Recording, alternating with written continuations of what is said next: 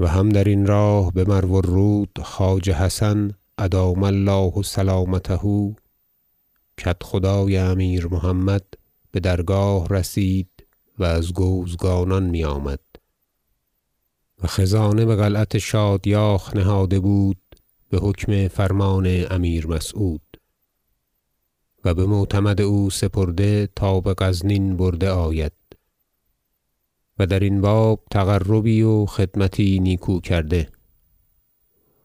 چون پیش آمد با نثاری تمام و هدیه یی بافراط و رسم خدمت را بجای آورد امیر وی را بنواخت و نیکویی گفت و براستی و امانت بستود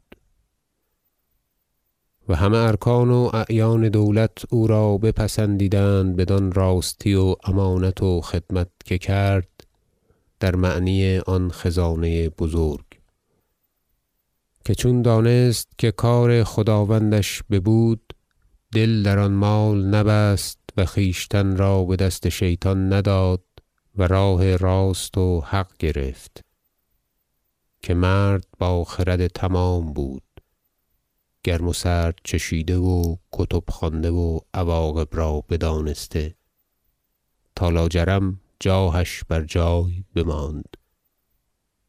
و درین راه خواجه بوسهل حمدوی می نشست به نیم ترک دیوان و در معاملات سخن می‌گفت که از همگان او بهتر دانست و نیز حشمت وزارت گرفته بود. و امیر بچشمی نیکو می نگریست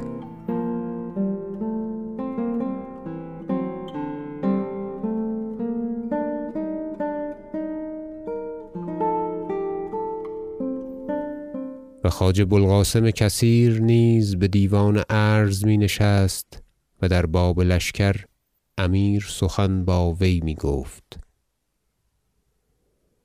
و از خواجگان درگاه و مستوفیان چون طاهر و بوالفتح رازی و دیگران نزدیک بوسهل حمدوی می نشستند و شغل وزارت بوالخیر بلخی میراند که بروزگار امیر ماضی عامل ختلان بود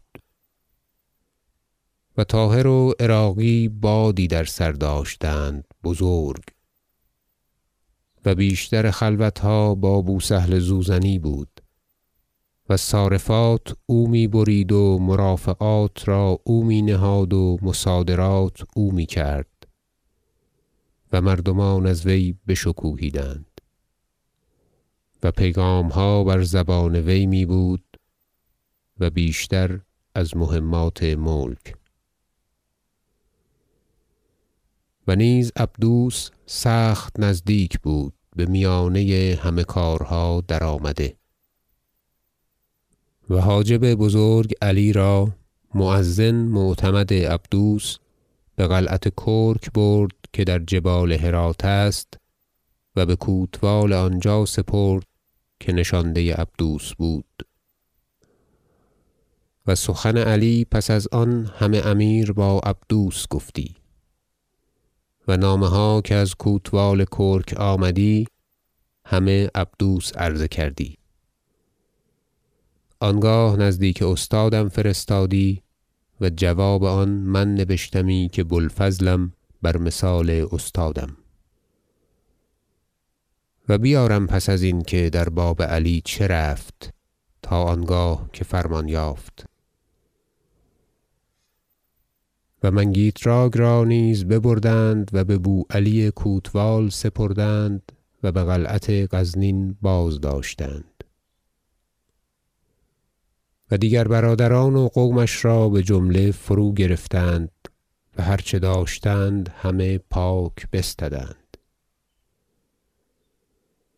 و پسر علی را سرهنگ محسن بمولتان فرستادند و سخت جوان بود اما بخرد و خویشتن دار تا لاجرم نظر یافت و گشاده شد از بند و محنت.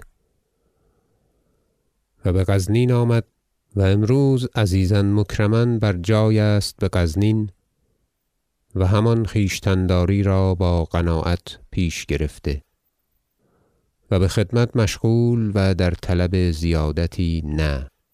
بقاش باد با سلامت.